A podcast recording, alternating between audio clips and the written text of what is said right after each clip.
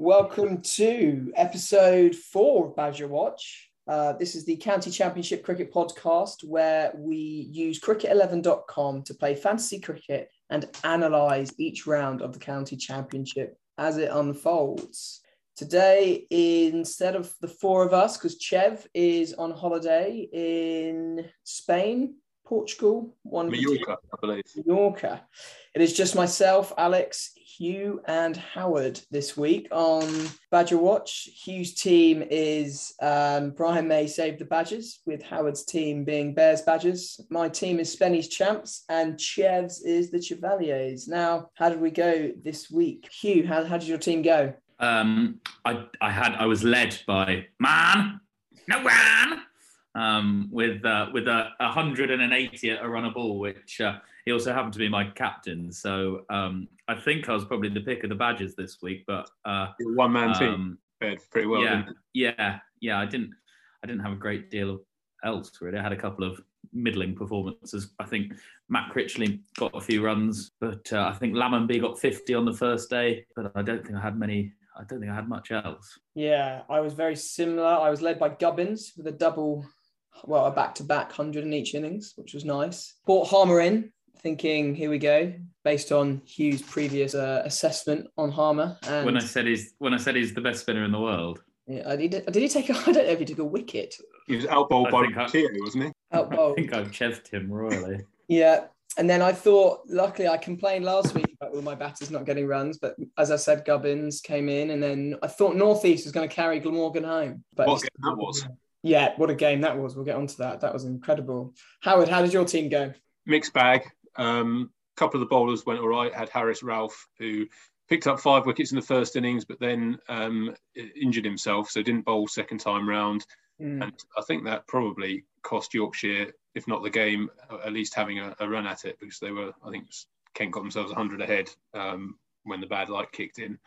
Um, ben Sanderson tore through Essex first time round, and Liam Trevaskis subbed him in for Mullaney, leading. What a signing that is! Talk to us about Liam Trevaskis, guys, because he is actually quite a high point scorer in cricket11.com, isn't he? And I don't think anyone will know who he is. No offense to Liam if he listens to this podcast. But what, what does he do? holds a bit of spin and a few useful runs from number seven. I think. I mean, I know very little about him other than he's a fairly cheap all-rounder on cricket11.com. that's, that's, that's his main appeal. Well, where, where was he born? We need to know all the we need oh. to know all the facts, Howard. I'm finding this out now. Liam Trevaskis, a left-arm spinner from Carlisle, played for England under 18s or 19s, slow left armer, educated at Queen Elizabeth Grammar School, Penrith, seems like he was sort of a Lancashire lad. Has gone to Durham. Yeah, he scores a lot of points. He scores handy runs and he gets handy wickets, doesn't he? Yeah, was, there's there's that Cumbrian link to Durham though. Without Lancashire, Ben Stokes of of famous Cockermouth fame. Is that a traditional thing? You know, the whole um, Leicestershire is a bit of a joke running that it is an academy for Nottinghamshire. A lot of players transfer that hasn't always been. That's has that, is that the same for Durham, Lancashire? I always think Durham is quite a stalwart county, but they are actually quite new, aren't they, as a first class county? They are, yeah. Fine new, yeah. Was it was it eighties? They they've got first class. They're the, they're the last incepted county, I think, maybe. Mm. I believe so. And then uh, well, Ian Botham went to finish his career up there, didn't he? And I think he um, he gave them a bit of profile uh, to to kick on and and become a more established first class county, but um, I, am I'm not sure. I think uh, up there you've got Durham and Northumberland are the, the two counties at the top there, aren't they? And a, a lot of a lot of the, the local lads playing will feed into um, Durham's first class setup from up there, but I'm not sure whether many Cumbrians come across. I don't know if the Pennines stretch that high up, but do they come across the Pennines if they do um, over the other side of the country? Quickly googling uh, a map of the north of England, but uh, I, am aware of some Cumbrians, Ben Stokes being the main example of uh, of those who have crossed the Pennines rather than gone south to uh, to Lancashire. I guess it depends whereabouts you're from. Manchester's quite a long way from the top of Cumbria, whereas I wonder if Durham Durham's still a long way from the top of Cumbria, so who knows? Who knows? Maybe maybe people, if they want a geography podcast, might might go elsewhere talking about it. Geography cricket podcast. We go even more yeah. so that leaves and all that chat. That leaves the table on Badger Watch looking even worse for me. Um, the Chevaliers are first on 7,584. Brian May saved the badges are on 6,841. Bears badges on 6,007 and Spenny's champs on 3,957. So actually here you've caught up a little bit this week and I think a couple more weeks like that and it could get a bit interesting again, I think. He's not going to be getting his news feed uh, in Mallorca, is he? So no. Well, I don't know if he's by the pool. It might be. He might be able to have a, a, tablet and a phone up and be rapidly scrolling through Twitter to try and find out toss news. What about time difference? Will that catch him out? Oh well, he's used to he's used to basing himself in Holland anyway. Oh, so of course, yeah, of course. Hopefully, he's got the podcast in one ear though to to keep himself up to speed. Yeah, absolutely. absolutely.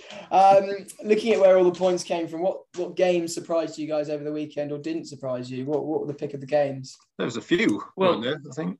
Yeah, I, I mean, as a as an Essex fan, I'm inclined to start there. But for two and a half, three days, they're on the, the wrong side of it. Um, I'm I'm a bit concerned what's going on at Chelmsford. There's been a few boardroom walkouts and maybe the the ramifications of the racism uh, scandals that have affected Essex as well as Yorkshire might be might be hitting through. But yeah. Northants aren't a side that over the last six seven years should be troubling Essex. I think last year at the end of last season, Essex beat them in about a day in a session. Um, and Northampton certainly sold, showed some resolve um, against what looked, uh, what on paper, like it should have been a relatively one sided game. But um, Northampton actually, I think this year proved a few sides wrong. But yeah, I was going to really... say that. North, Northampton are a bit doing brilliantly going up to Div 1 um, because I love their side in respect of there's no world beaters. And if it but they come across as if it's not this person getting runs, it's always someone else getting runs. It's, it seems like a real um, group effort from all of them, which I think is amazing. They don't necessarily rely on one person, but they do sort of come together. And if there's a collapse, there's always some runs coming from. If it's not Keogh, it's this week it was Proctor, and mm. they've got some. They've got some good. It without having world beaters, they have some good players, don't they? There's some good championship cricketers. Sanderson with the new ball's been one of the, the top bowlers in the championship consistently for the last three or four years, who's never really ever got got a got a look in for for higher honours, presumably because he plays for a less fashionable county. And Howard, we were speaking about your Surrey this uh, earlier before Hugh joined, weren't we? That was a I don't think we need to dwell too long on that one, do we? Um, on Bristol like wicket, or was that a very Bristol like wicket? I can't decide. I don't think I've ever seen anything like that. I was watching it on the um, the live stream, which is absolutely fantastic uh, with anyone who's working and has that on the background. It's brilliant, but it was very boring at the same time. Working in inverted commas, yeah. Yeah, so that was a bit of a boring game. 603 plays 432 for two. Spare a thought for James Bracey on that one. Did he oh. miss out? He, he got a three ball duck. So yeah, Marcus Harris in, in Gloucester innings. Surrey got 600, and being a Gloucester supporter, I was like, here we go. Oppo gets 603. Surrey Smith, God, he got 234. Clark at number eight was he coming in? No, nine. Clark coming 137. He got 100. Gloucester spinners bowled loads with some part timers bowling. Um, and then I thought, here we go. It's going to be a massive collapse and we'll lose by a couple. But actually, Harry hmm. Marcus Harris got 124 and Dent was not out on 207. So that opening stand is massive. In fairness to Bracey, he's had his pads on keeping for 165 overs. He's then had the pads on waiting for another 76 and a half overs, watching Marcus Harris and Chris Dent fill their boots. He was never going to get any. Surely, surely, the mental strength and fortitude to get runs after that amount of pad rash is yeah. remarkable.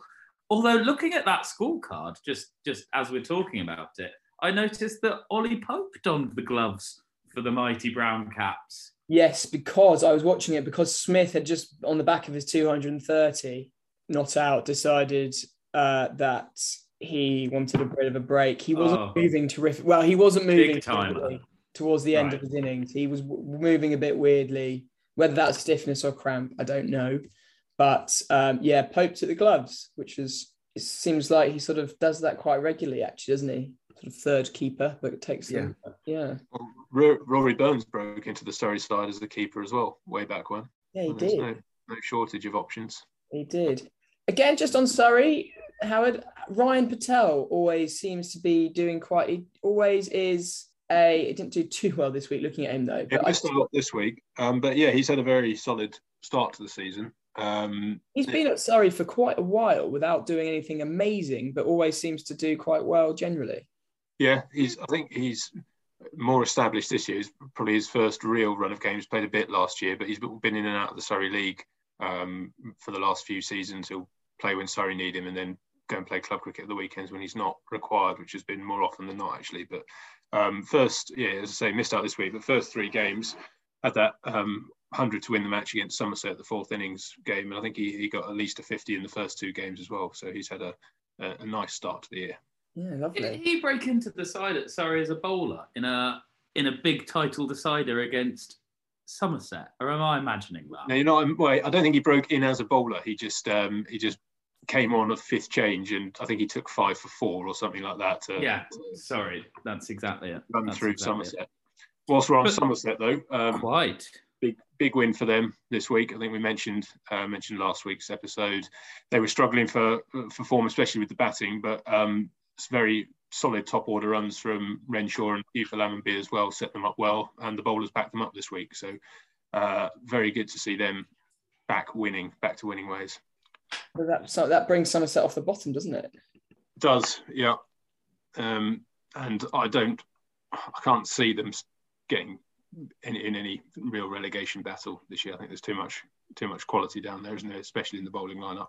Um, We did we did And- say in our first episode that they were relegation fodder the way they started. So uh, not relegation fodder, surely. I can't remember. I think we were But I quite think last week we said that the batting hadn't been firing, um, and it look. I mean, on paper it looks. It, it looks like if you're a if you're a Division One bowling attack, you I think turning up against that lineup on paper, you'd, you'd fancy that perhaps we can run through these guys. get Mm. get Renshaw. Um, Hildreth's getting on a bit, isn't he? Banton, first class record is still very poor. I don't think it, it really matches his, his talent. And Lammonby has been struggling, as they got 50. But um, I think as a as a Division One attack, you're probably thinking this is one we've got a chance in. Yeah, I think looking at Somerset, you're probably saying that they're very good young, probably list A one day players, aren't they? And you'd fear them in a one day game, but in first class cricket, like you said, Banton at four seems quite high for maybe an unproven first class technique. But it's good to see someone like Banton playing county championship cricket, to be honest with you, because he's obviously tipped for the future and people like the look of him. So, you know, the more first class cricket that he can play and people like him can play, then it is good for the game. But yeah, and, and then I think the pick of the game was probably pick of the games was probably the Glamorgan game, wasn't it? It was it was what did they need in the end? They did they just remind me they they were chasing they were set about 330, something in that region, off Right. 55, 60 Yeah. odd overs. Um, so not not an overly sporting declaration you wouldn't have thought at the time, but by the um, sort of late on Sunday evening, um, they had a real they had a real sniff of it. I think they lost lost a couple of important wickets later on in the chase, which made them put the brakes on with the last two or three overs to bowl. That's Um, right. because at, at that point they're in very real danger of losing it, having been giving themselves a chance to win. But um, no, it was a good advert for the, the county game that game. Hundred percent. I mean, def- and they definitely went for it. I mean, Labuschagne went at not at just under hundred strike rate, got eighty. Northeast went at eighty, and then suddenly Carlson, Cooke, and Neser come in, and they all went to over hundred.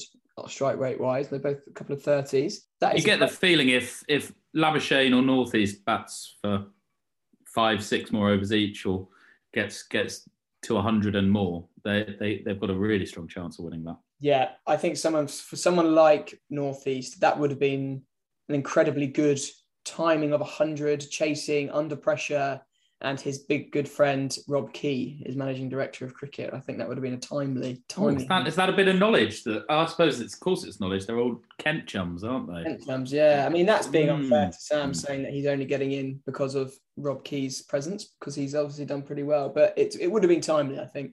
And I think who's the Brooke? Is it guest? Guest for Brooke Derby? Guest. Brooke I was Guest. about to mention Brooke Guest because I think we've got a couple of Don't. managers who um, who left Brooke Guest on on their bench. He's, he's sat on my bench. He uh, he watched he watched Al Davies not do a great deal for Warwickshire whilst he licked off uh, hundreds in each innings. I did see on Twitter he was the first um, Derbyshire wicketkeeper to score 100 in each innings since the 19th century. So it was 1880 something that was the last time that happened for Derbyshire. Wow. So rare air up there indeed for Mr. Guest.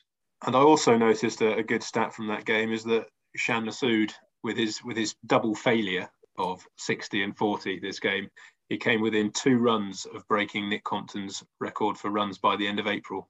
Oh, two runs. Two runs, but looks still with a very good chance of getting to a thousand by the end of May, and he'd be the first since Graeme Hick. Well, they've got to buy this week. I'm thinking about cashing my chips in and subbing him out because, as you said, Howard, his record in England's terrible. So this, this, these diminishing these diminishing returns might be the end of Shan. Yeah, I think you're right. For those who are just joining at episode four, in episode one, Howard did not back Shan Masood because he thought that his record in England was not very good. So,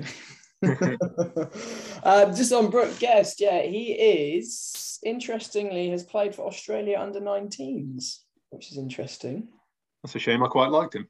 Yeah, mm. Brooke Guest featured for England, Australia under 19s, including being named in an under 19 World Cup, Cup squad before they withdrew. He's then committed his future to England, joined Lancashire on a summer contract, and then he's obviously now playing for um, for Derby, which is great. So he's English qualified.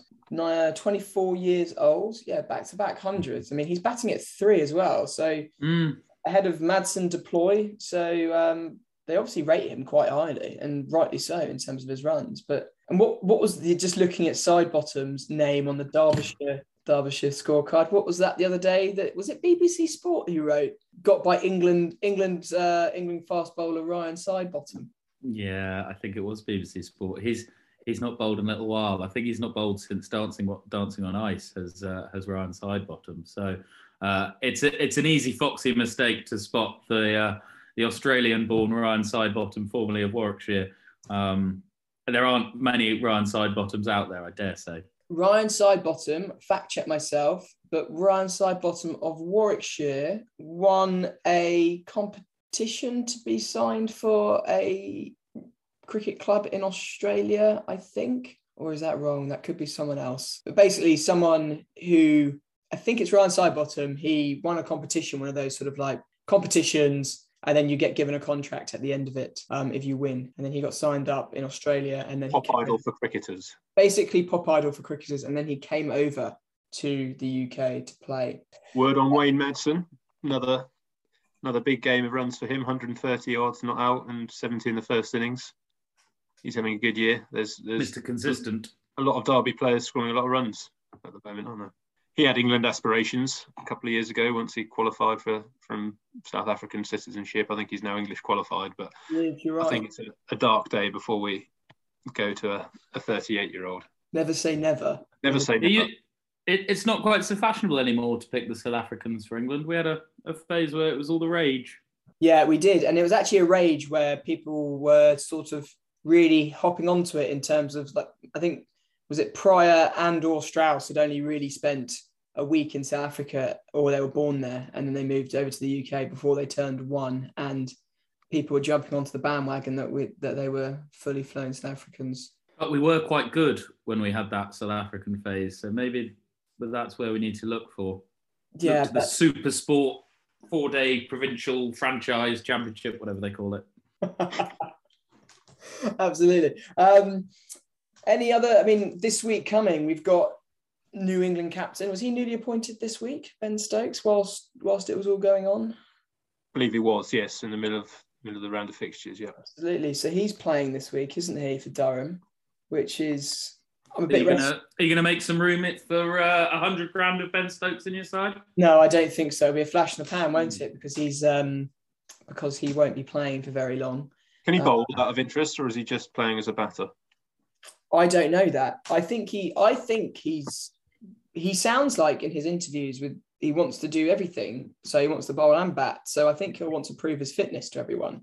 That he. I was under the impression he was he was un well certainly probably not going to be unavailable for the first New Zealand Test, but that's he clearly will be fit and, and mm. I thought, I thought yeah, yeah. He's come out and said he's best for England when he does when he bats and he bowls. So he wants to bat six and bowl And my take on that was that he probably will bowl for Durham because he will want to prove to people and journalists and everyone alike that he is fit and firing and can do everything.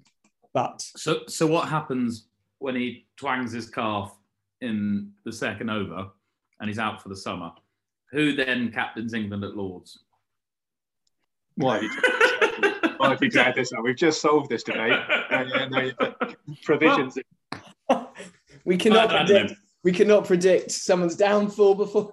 no, I know, I know, I, and I wish him the best. I, I hope he does well, um, and I hope he doesn't get injured for all our sakes. So who we? I mean, in terms of any any changes for the next couple of weeks, everyone, are we of next week? We've got a few buys. I've got Godwin, Compton, Mullaney, and Alex Thompson all with buys. What about you, Hugh? You change? I, I, I- I know we just joked about it. I am thinking about cashing Masood out. Um, I feel like that kind of run of form cannot last forever, and I can make a handsome financial gain on him um, because I've got two batters on uh, on a bye week this week, so I've got to do something. So Mm.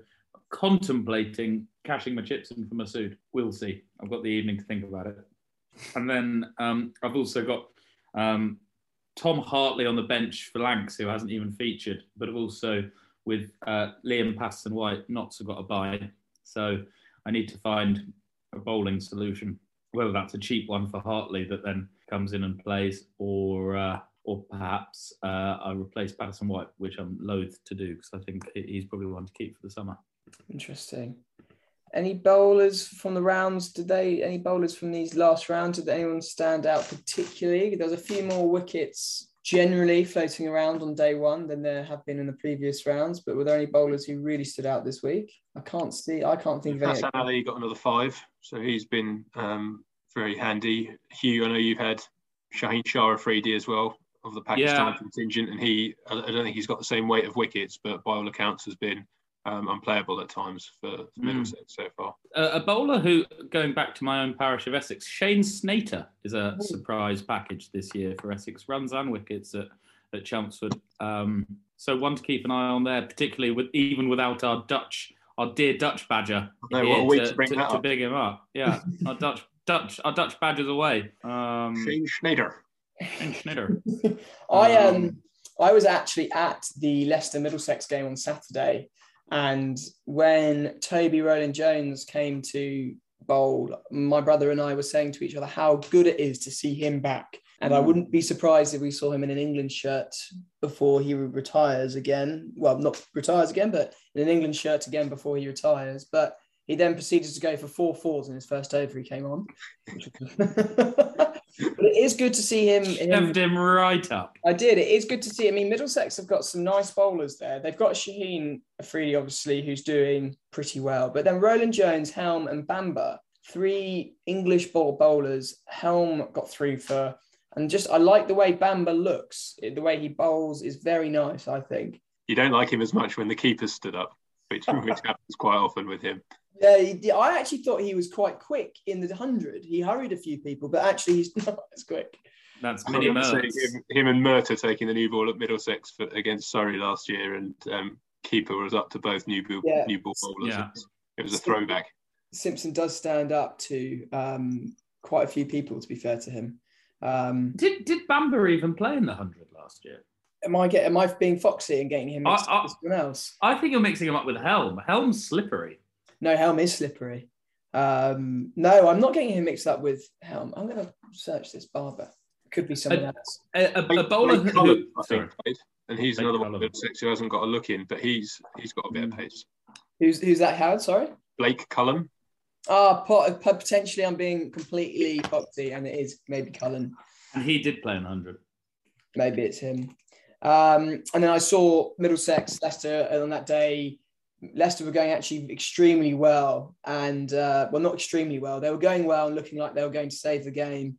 And Hollman bowled a couple of, um, he bowls leggies and bowled a few half trackers. And there were some quite poor wickets actually in that second innings for, um, that's it, Barnes. Barnes and Mike were doing it outstandingly. Ben Mike was stranded on 99 for his first first class 100 ever.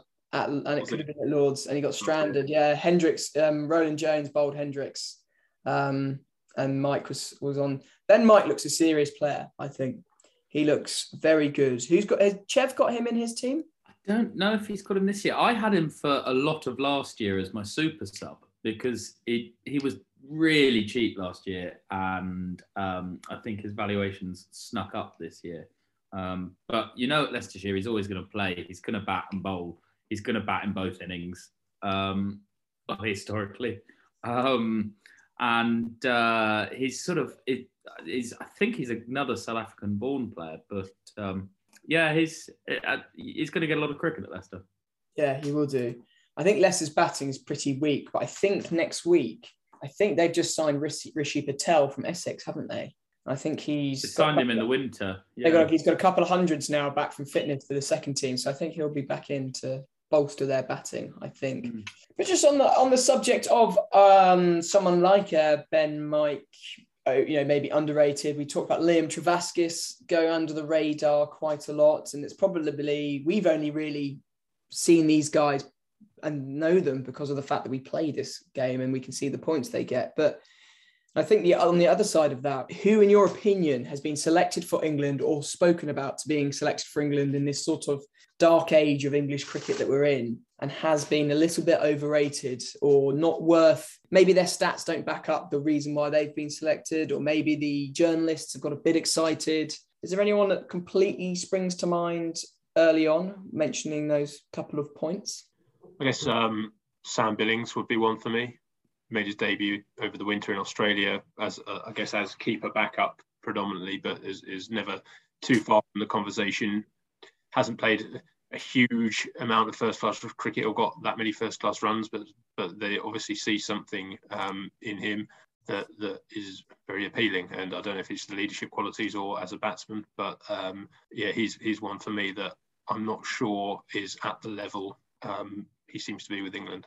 Yeah, I mean, he's got a first class batting average of 33. His list A is a bit better. But yeah, I think he's one of those, he does seem to be one of those guys that he, he gives a lot to, to people, doesn't he? He's very personal, personable. He's very outgoing. He's very good in with the media. People do get very excited about Sam Billings, and he doesn't actually played as much first class cricket as I think he probably should have in his life.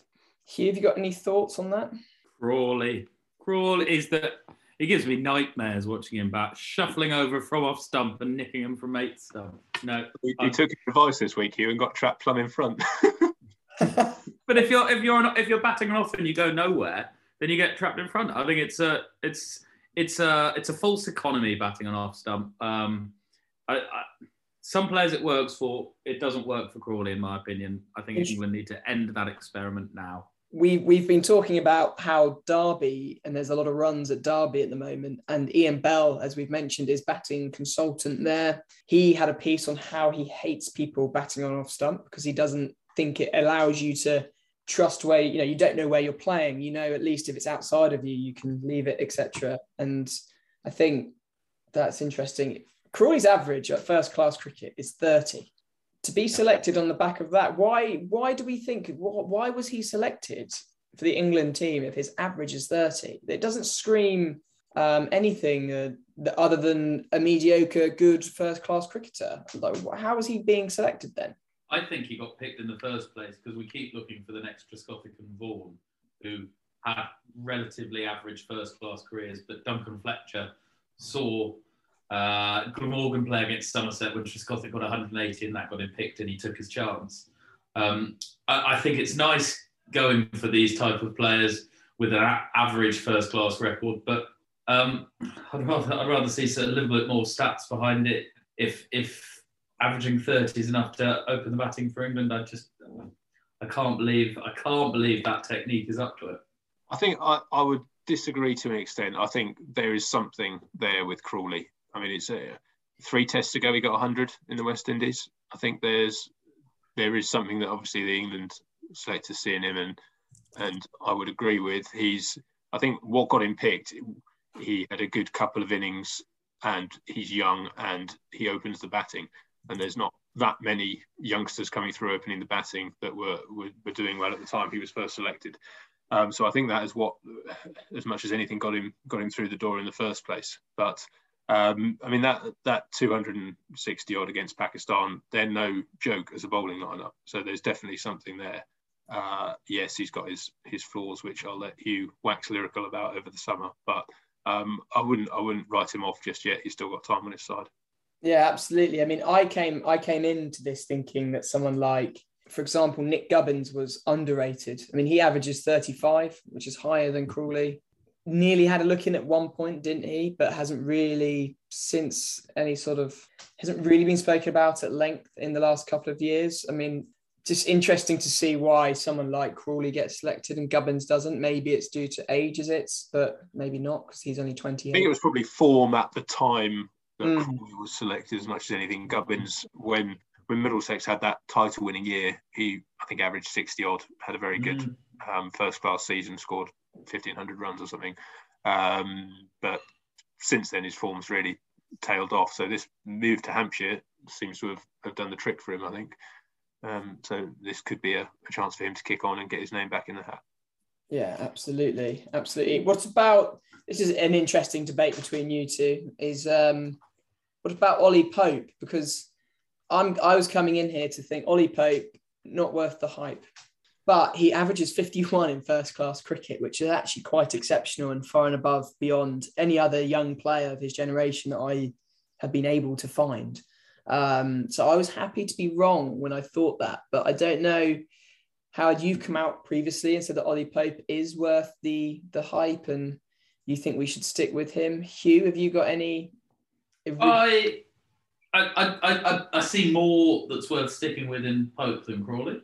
Um, but they're different players for different roles. I think, weirdly, I think Stokes moving to six could help Crawley because I think Bairstow's a natural six and suddenly that role's gone. So, oh, sorry, not Crawley, help Pope.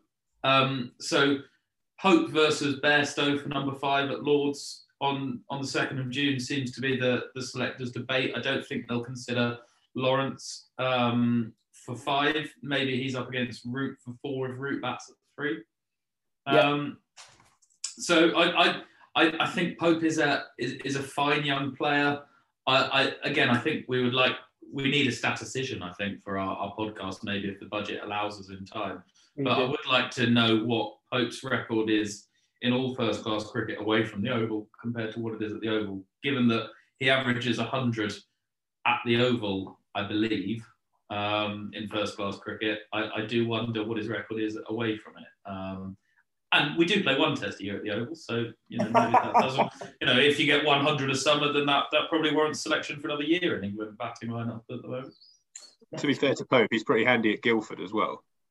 I think uh, just on on that point, and you touched on a couple of things. Uh, looking back to the great teams, I think what England have got away from a little bit is this idea that your your young batters go in at, and might bat five or six, but a good batsman is a good batsman and should cut their teeth maybe at five or six and then progress up the order. I think half the problem England are having at the moment is we we pigeonhole people like Bairstow and Stokes as oh they're middle order batsmen, so the middle order's locked down. If you're if you're a young batter, you're going to have to go in and you're going to have to go open or go three. Really we'd, have a, we'd have a number of people debuting at four, five, six, seven at the moment because they're I guess they're more our settled places because we are getting a few runs in the middle order. We're getting no runs at the top of the order. But the, the chance for younger players to come in, bat in the middle order, score a few runs, and then gradually work their way up. I mean, there's no reason why Pope can't bat three. He he he made his name at Surrey batting six, but as a as a 20, 21 year old because they had an established top order that was scoring runs, and that was his where he's slotting in the team. If he gets runs at six, there's nothing to say he can't work his way up the order in time. But we're we're just not we're just getting young players with a bit of talent and either shoving them in straight into the into the top order, or if they're openers, they're almost in by default because we've tried so many others that there's there's no. But I think to, to counter that, I think you had Stokes batting at five. Any higher would have been um, a big strain on his all-round cricket because he does he seems at times to be our only bowler on some surfaces capable of getting anything extra. So I think five is as high as you want to push him.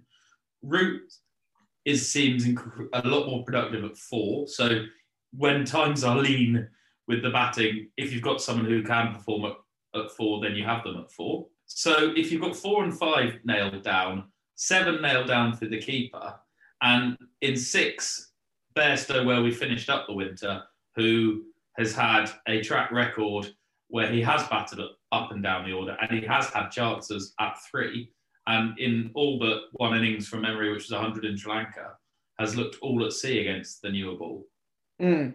So okay, so then my question is, do you do you give that guy a run in the team at six because he's failed at three, or do you actually say let's put someone young and promising in at six and see if they can progress to three?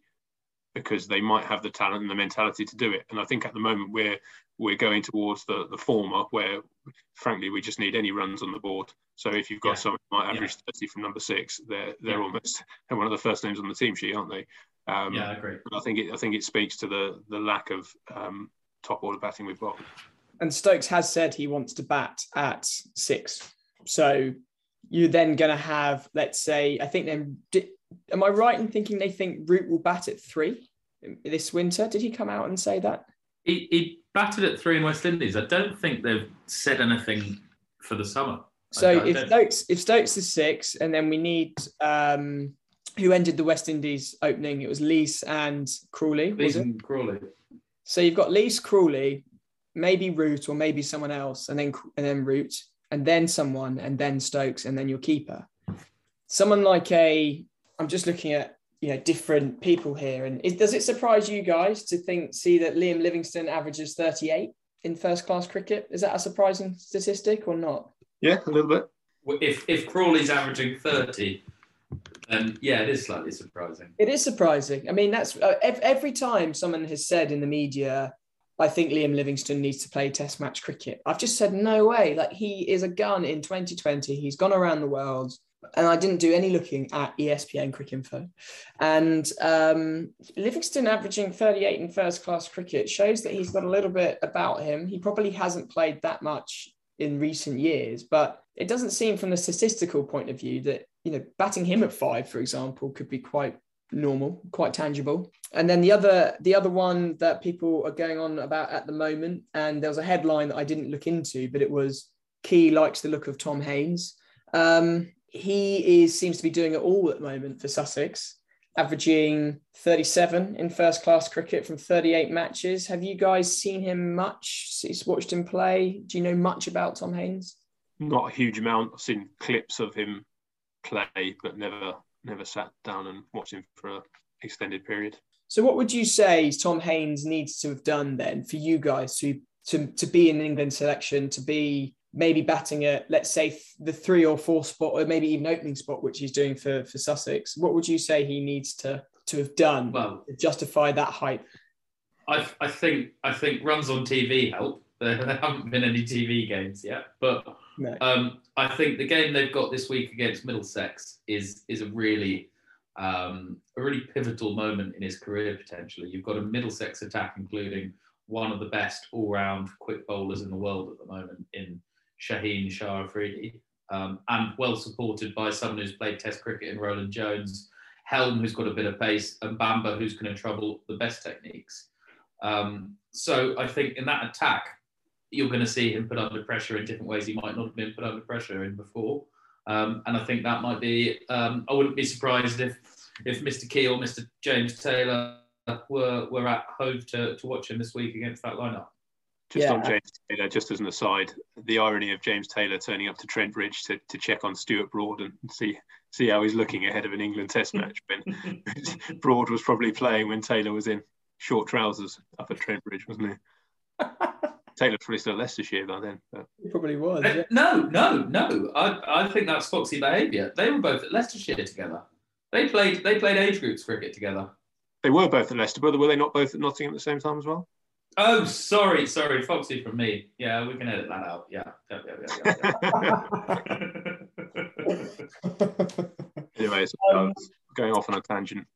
No, that's nice. I like it. Knowledge for everyone. I think the other one is if we talk about the opening spot for the England team, we've you know it's a bit weird that you know Crawley and Lees are the incumbents, and we've spoken about Crawley in depth and what his troubles if I look at someone like Alex Lees, he averages 35 in, in first class cricket. He's got 1900s, 7,500 runs. I think someone who also, I mean, you would say he was a bit of a left field pick, would you say, for that West Indies tour? He was a sort of not really. He was talked about at one point when he was at Yorkshire. He did really well with Lyth, didn't he, opening the batting? And then he moved. He's moved to Durham after a few lean runs. But then it's just interesting to see why someone would select him. And then you've got someone like, and before you get at me about Gloucestershire, is, is Chris Dent. I mean, he scored his 10,000th run over the over the season, over the weekend, sorry. He's got 1900s, averages 37. He, I mean, someone like Lees versus Dent, I would say it goes back to that whole Lees has sort of done it before on a few TV games. The media spoke about him in depth therefore he's back in form, maybe we'll select him. Whereas maybe uh, do you think the selectors aren't doing their due diligence enough in someone like Chris Dent goes completely under the radar? Do you think it's down to sort of media hype and the journalism and TV runs and counties? I mean, why would these get selected ahead of someone like Dent? Who's our chief selector? Well, true for the West Indies tour, there wasn't one, was there? Well, there, there hasn't been one for a while. They they streamlined the system so the head coach was the chief selector, I guess, in a sort of mirror image of football, whereas cricket's always had selectors.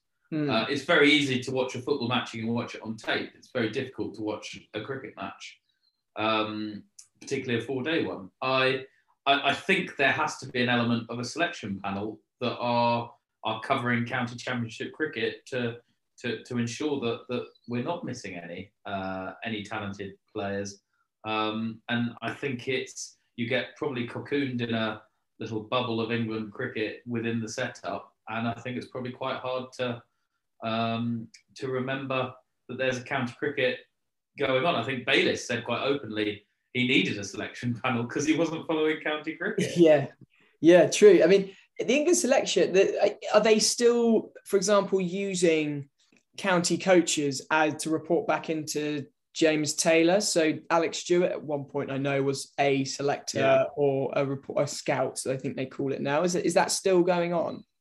I, I don't know if it's still. I know Trescothick was one of the others. Um, Mick Newell at Notts. Yeah, Mick Newell did it.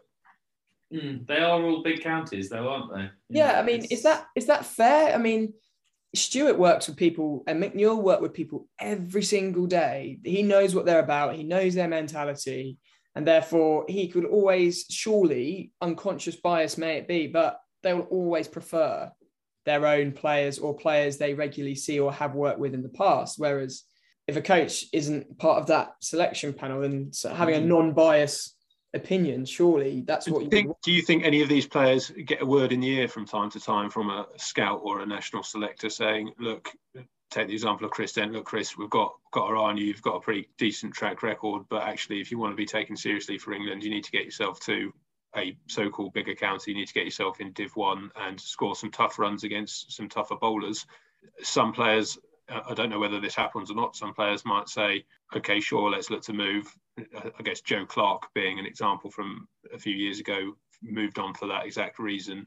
Was, um, was that some, just for that reason, Clarke? I thought that was to do with getting away from the, the misdemeanors and the culture at Worcestershire when I think he um, moved before pretty tragic events happened. I thought he'd gone before that that happened. I think it came back. I don't.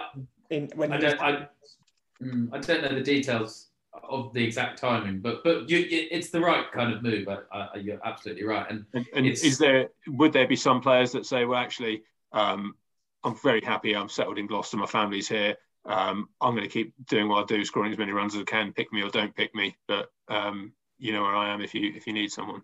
That's a really I didn't even think about that. Is a selector, yeah, is a selector in someone else's ears. I I would hmm. very much doubt it. I, I just the amount of cricketers there are, the amount of counties. I I would be very surprised. Um, and if you take the example of a, I suppose a Chris Dent at Gloucester, and then I would maybe put Daryl Mitchell when he was uh, when he was playing at Worcester in that bracket as well. Um, you know, very good player who scored a lot of runs for one one county. It, it's interesting. I think you're right in that they are such a big part of that club, aren't they?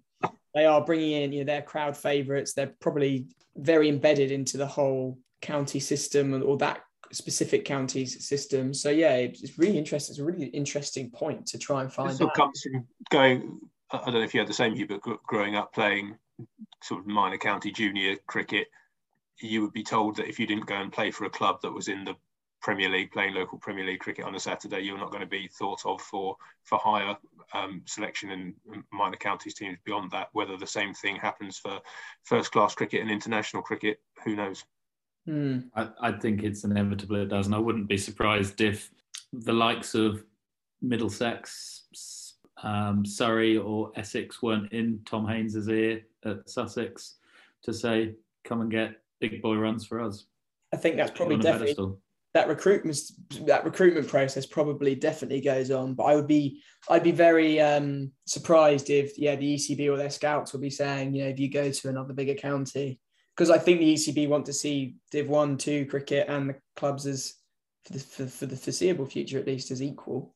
Um, so therefore, England I think would like to be known. I will select you wherever you are as long as you're scoring runs. That's what they want to come across as. So, but but, but on that, it, do Div two runs count the same as Div one runs? I don't think we'll ever know. My opinion would be again, ECB will say they count the same, but I I can't see how they can. So I think the whole point of introducing the two divisions was to say they don't count the same, wasn't it? Let's have a tiered system. Yeah. What, what, what is the point in having two two divisions if if they count the same?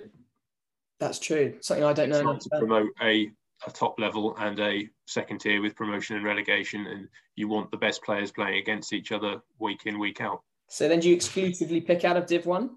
I think I think not exclusively, but you have to make a very strong case. Someone has to be someone has to be doing a Shan Masood to uh, to get you get you going down to Div Two. I think. Absolutely. Um, I think uh, just on Lees, I think I think he will play. Um, yeah. Man in possession and he's had a pretty decent start to the, the county yeah. season. He's got 100 this week. I think he had carried his bat. Did he for 190 odd first first week yeah. of the season? I think he's done enough to to keep his place. Whether or not they stick with Crawley, judging on current form, I don't think they will. He's tipped for the vice captaincy, I think. I'll down to Hugh. I, I think I think Crawley will get the first test of the summer. I think he'll get a pair of low scores. I think he'll be under a lot of pressure for the next test. I think he'll get two more low scores because his technique's not good enough. I think that'll be the end of his test career. I think um, I think Tom Haines will get a go. I think he's, and I think Clarke as well. I think looking at them, I think Joe Clarke averages 37. I think that's the highest I've looked at in the last couple of sort of hours of research. He's he's got the highest average going. He's I think he's sort of the next cab of the rank, isn't he? And I don't, I don't, I personally don't think they'll pick him. The ECB have got too many issues with their image at the moment to pick someone with his profile. Interesting. I think what we've really delved into there is that there's a lot of middle of the road, good first class cricketers who I'm finding it difficult to perceive any of these guys that we've that we've looked at as the next sort of Joe Root. I mean, Joe Root was was was one of the only ones in the last couple of years that's come in and grabbed for England at least and grabbed Test cricket by the neck. I can't think of any batter really since him that's really come in mm-hmm. and is worth it. I think it's I don't know if it is worrying. We've only talked about batters' mind. Um, mm-hmm. but I. But, but well, sorry, just to interrupt. Whilst we're still talking about batters, I don't know the stats, and again, it's another reason we need our own statistician. Um, I wonder by the start of May, which we are now, have there been as many double hundreds scored by English qualified players as there have this year, or for however long that has been? It's astonishing how many double hundreds there have been scored. It's true. Just saying the amount of hundreds that have happened, and not just hundreds, like you say, doubles or daddy, you know, Graham Gooch's daddy hundreds at 150 plus. I think that's really, really good. And I do think if you were selecting on form this season, it actually is really quite wide open for those middle mm. order top spots and top order spots, isn't it? You, so, you could you could pencil Bohannon in at five with the runs he scored up at Lancashire. Yeah, you could put Brooke Guest in at number three. you could. it's, it's amazing. And, yeah. and, and I hope that isn't translating basically into England's really good at, uh, at producing okay first class cricketers who can't translate into test match because it'd be a real shame. Um, or maybe that's just the way it's going in terms of in terms of maybe that's just us for the foreseeable future. But I think it's an interesting discussion for the start of the uh, start of the the summer coming up. Mm. Well, we haven't got too long left, but if we just go back, we'll go through the tables. Surrey Div 1 are leading, county championship. Is there any movement too much? I think Gloucester have come off the bottom spot maybe to, to put second from bottom. Um, Surrey's on 67 points leading, Hampshire and Lancashire on 59 and 58. Any any surprises in the Div 1 table, or is it too early, do you think, still to, to predict? I think a bit too early still. Shame, um, shame there wasn't a result between Hampshire and Lancs because that was bubbling along very nicely. The final day washout there was a, a pity, but I think Yorkshire, Lancashire looks strong. Yeah, I don't disagree with that. I think Warwickshire, for the quality of their side, look look lower than three games in. They've won one, lost one, drawn one. So who knows? But but also Northants unbeaten so far through yeah, from their three games. You wouldn't have said that at the start. Absolutely. Yeah, Warwickshire is surprising. They won the Bob Willis, didn't they? Rather than the county championship. Yes. So the winners of the Bob Willis, and then suddenly they're bottom bottom third, bottom half of the of Div One. I think that is quite surprising. Um, I think yeah, well, Bresnan no longer is he, and Woakes was a big part of that team who hasn't featured yet, so they're, they're missing a few.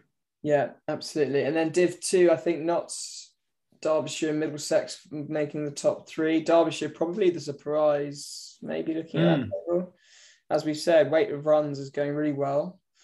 Um, Nottinghamshire, I think, should win that league, but we'll see. They've um, got the biggest budget and amount of quality you would have thought um, within their squad to to to not win that league. Absolutely, yeah. I think I think you're right. I also think Glamorgan with Labuschagne, I think Glamorgan are looking quite tasty in the second div if they can get run of games. I think don't you think they're looking too far off. Um, and then I get the other one, obviously the big the bigger name in that league is Middlesex, who I think again some of Middlesex's quality are up there with Nottinghamshire. They shouldn't technically be in in Div two with their their budget, should they? But not not in a ten team Div one, no. Right, Hugh, you're off to Luxembourg tomorrow. Is that right? Yeah, yeah. Really looking forward to it. Six o'clock wake up changes en route in the airports over a cup of coffee? Maybe, maybe. Might have a look tonight. Might have a look who I'm going to get get in for Shan Masood. Top of the market sale. Brilliant. Howard, any any glaring? Have you spoken about your changes earlier? But are you? I think I think Haris Rauf is definitely missing, um, injured. So that's quite a lot of money tied up in him. So I'll probably ship him out. I said last week I was going to try and get Marnus in. I failed, and it cost me 400 points. So I might try again this year or this week. I might fail again, but we'll see. It's just the, the, all the price movements have gone against me. So I think Labuschagne's worth 10 grand more than he was last week, and some of the bowlers have lost a bit of cash. So trades I could have made last week, I now can't, which is frustrating. Yeah. That you work in investments. Here we go. The value of your players may go up as well as down. I'm, I'm going to get back the original amount you invested. I'm going to have a look at the old Chev tactic tomorrow morning. I think. In, I've only got two subs. I, I, I went through two rounds. I think of four subs, and then I did yeah. a round of two. I might do a round of two tomorrow. I actually am going to have a look at Chev's idea of who's increasing in price or trending up and who's trending down, because all of my players, it seems to be, are trending down. It seems pretty savage, though. Uh, take Pope for example. He had one innings. I think he scored 84, and he's mm. lost me 5,000 quid this week. Well, it's almost uh, as if we need we need Mr. Cricket 11 to come and explain what's yeah. going on. Here the, we king, the been, king of the badgers. We have been in contact with MrCricket11.com and via the Twitter. All hail the chief! All hail the chief! and um, he's at a friend's wedding this week, so congratulations to his friend. But I think um, he's pretty keen for a for a pod with the Badgers next week. Um, so I cannot wait to speak to him, and that is just the type of question we can ask him. Why is his pl- price fluctuations so big? He retweeted us last week when I tweeted out our episode, so he's on board. And yeah, looking forward to next week's episode. Very good. Well, thanks, guys. Hugh, enjoy Luxembourg. Howard, are you off to the Oval this week? Might try and slip down at some stage, yeah. Lovely. I do have to say, my day at Middlesex was wonderful. I think it's an underrated activity going to watch a day of the county championship. It's wonderful. All right, then, guys. Thank you very much. Um, thank you, everyone else, for listening to episode four of Badger Watch, where I think it's all to play for. Next week, hopefully, will be a complete set of four. And as we said, hopefully, with Mr. MrCricket11.com, the king of the Badgers. So, hopefully, see you guys next week.